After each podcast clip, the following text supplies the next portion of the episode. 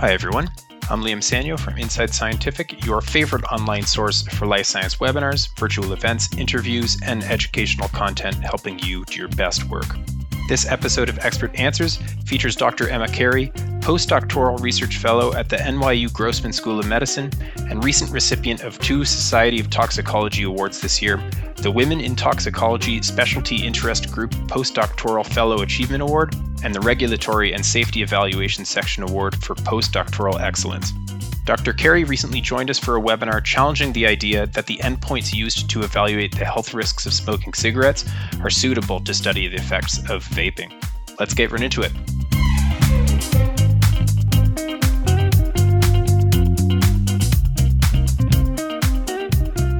Emma, can you go into a bit more detail about what information SDNN provides that SDANN and RMSSD do not? And so I think that we can go back to looks like slide 29 Sure, you can uh, jump there. There you go.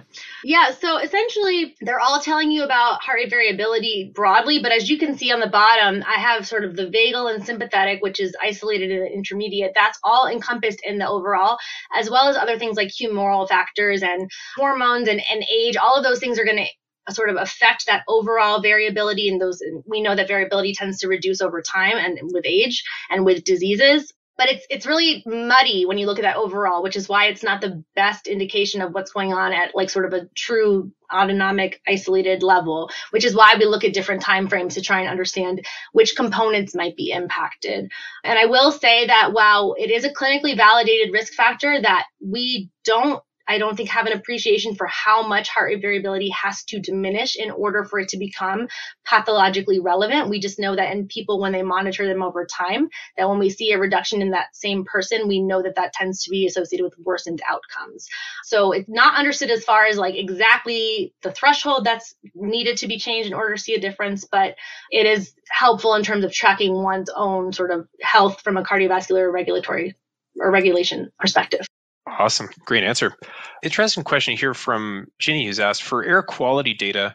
For example, in, in New York City, where lots of the population lives in multi unit dwellings, there could be third hand smoke residue. So, have you assessed neighbors' smoking habits, or have you, do you know of any data that might look at this?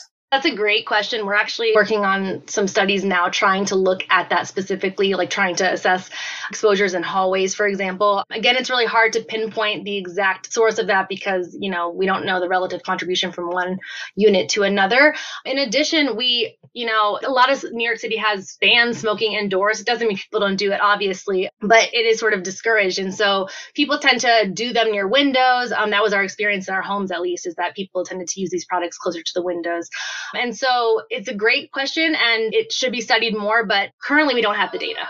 right, makes sense. Another question here Did you use a na- nasal swab to get the cytokine concentration? I think, so I think that would be talking about this slide here, the study. Yeah, so we use Leukosorb strips, and actually, Ilona Jaspers' lab at UNC um, are the group that really perfected this and we work with them to generate and get these materials.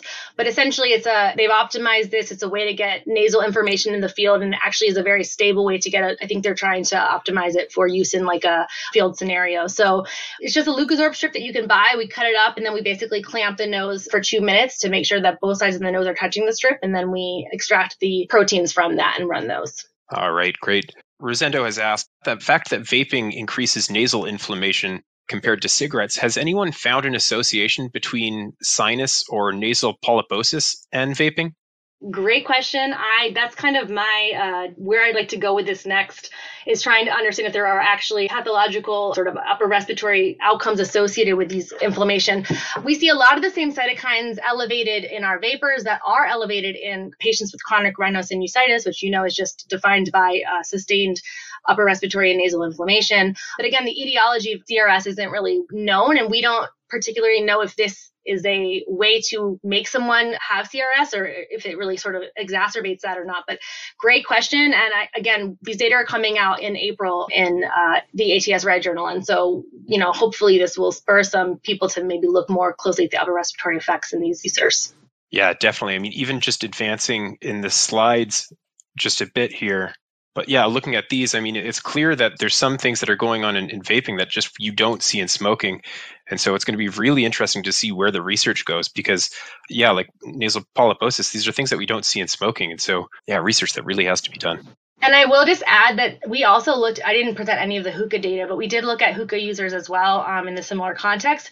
And hookah smokers are remarkably similar to vapers in terms of the nasal inflammation. So, again, a lot of nasal inflammation in hookah smokers, not much going on in cigarettes, which was surprising to me because I sort of expected that tobacco products would bias together. And again, we found similar increases in nasal exhalation in those hookah smokers as well. And so, again, it suggests that maybe how they're using is affecting different tissues and therefore leading leading to different outcomes. And, and so I think that there's quite a bit that we can be doing in the future about this. Mm, interesting. Guido has asked if you're aware of any correlation between vaping and allergy. Another great question. Um, unfortunately, when we were doing these home visits, this wasn't something we thought was going to be interesting, and so we just sort of like happened to to look at nasal inflammation compared to saliva, and, and we saw it more in the nose than in saliva, which was not what we expected initially. So certainly, we're doing more nasal swabs now, and we are asking much more about their allergy status, and we're also asking if they're on allergy medication or you know sort of antihistamines and things like that. And these are longitudinal studies that we're now conducting, so we're trying to see if these change over time. So hopefully we can actually correlate that back to um, changes in allergies and, and seasonality and things like that.